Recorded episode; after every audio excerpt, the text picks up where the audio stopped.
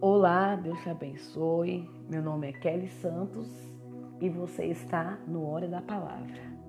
Hoje nós vamos meditar no texto da Bíblia, lá em Provérbios 3, nos versos do 9 ao 10.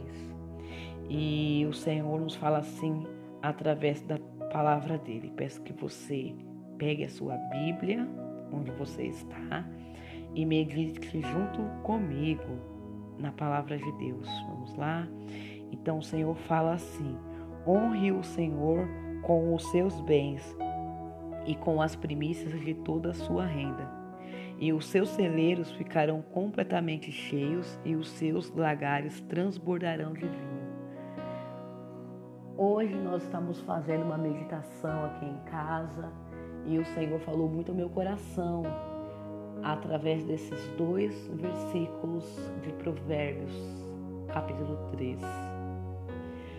E eu estava comentando aqui com a minha mãe, enquanto nós meditávamos, e eu parei para refletir e perguntei para mim mesma e falei, gente, às vezes, às vezes eu, eu sou tão egoísta e às vezes eu me prendo em tão pouco, porque a palavra do Senhor nos diz que ninguém vence o Senhor no dá. E às vezes a gente esquece desses versículos. Às vezes a gente esquece daquilo que Deus falou, daquilo que Deus prometeu. E às vezes nós confiamos naquilo que nós temos nas nossas mãos no momento. Às vezes a gente se apega tanto a uma, nota, a uma nota de 100 reais. E quando Deus nos pede para ofertar aquela nota, a gente logo pensa, vai faltar. E a gente se esquece que, tem, que temos um Deus que nos dá muito além daquilo que pedimos e imaginamos. Será que realmente nós estamos confiando no Senhor como nós dizemos nos nossos cultos?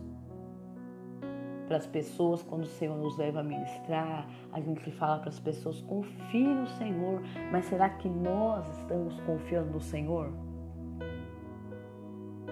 Porque o Senhor nos pede na palavra dele: honre o Senhor com os seus bens com as primícias de toda a sua renda? Será que nós estamos honrando o Senhor com todos os nossos bens? Será que nós estamos honrando o Senhor com as primícias, com todas as primícias da nossa renda? Ou será que nós estamos, nós estamos retendo aquilo que é de Deus? O Senhor nos diz na palavra também dele que quando viemos a comparecer na presença dele, para que a gente não venha comparecer de mãos vazias. Que sempre nós que sempre a gente possa levar uma oferta. Ah, porque Deus precisa do nosso dinheiro? É claro que não. Mas Deus ele quer ver e testar até onde está o nível da sua confiança, da nossa confiança nele.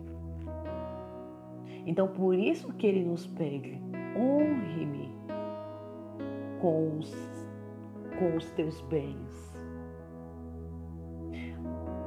Eu falo para você um exemplo. Você tem uma nota de 100 reais. O Senhor te pede justamente essa nota de 100 reais. Se você parar para refletir, será que esses 100 reais paga tudo aquilo que Deus tem feito pela sua casa, pela sua vida, pela sua família, pelos seus filhos, pelo seu esposo, pela sua esposa, para quem é casado? Será que esses 100 reais paga os livramentos que o Senhor tem dado para você todos os dias em que você sai para trabalhar? Ou que você está dentro de casa, porque muitas das vezes acontecem livramentos, muitas das vezes dentro da nossa casa, e nós não vemos e o Senhor está nos livrando ali o tempo todo de, de que algum mal nos aconteça ali dentro. Quantas, quantas coisas o Senhor tem nos livrado? De quantos assaltos o Senhor tem nos livrado? Aí, se você parar para refletir, se formos, se formos parar para refletir, será quem é que está dando alguma coisa para quem? Será que sou eu que estou dando ou é o Senhor quem me dá? E será que 100 reais é muito perto daquilo que Deus tem feito para mim e por mim? Então, não tenha medo.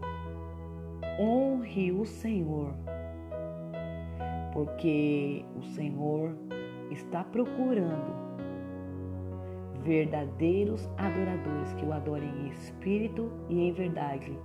E adorar a Deus em espírito e em verdade também é honrar a Deus com os seus bens. Às vezes nós convertemos o nosso coração, às vezes nós entregamos a nossa vida para Jesus, mas às vezes nós não convertemos nosso bolso às vezes nós não entregamos o nosso bolso a Deus, o nosso dinheiro para o Senhor, para que Ele administre, para que Ele tome conta. Porque nós achamos que Deus, lá no fundinho, Ele não vai fazer nada daquilo que Ele prometeu que ia fazer. Não desconfie do Senhor. Confie de todo o seu coração, porque o Senhor é fiel e justo para cumprir a sua palavra na minha e na sua vida. Deus te abençoe e até o próximo Hora da Palavra.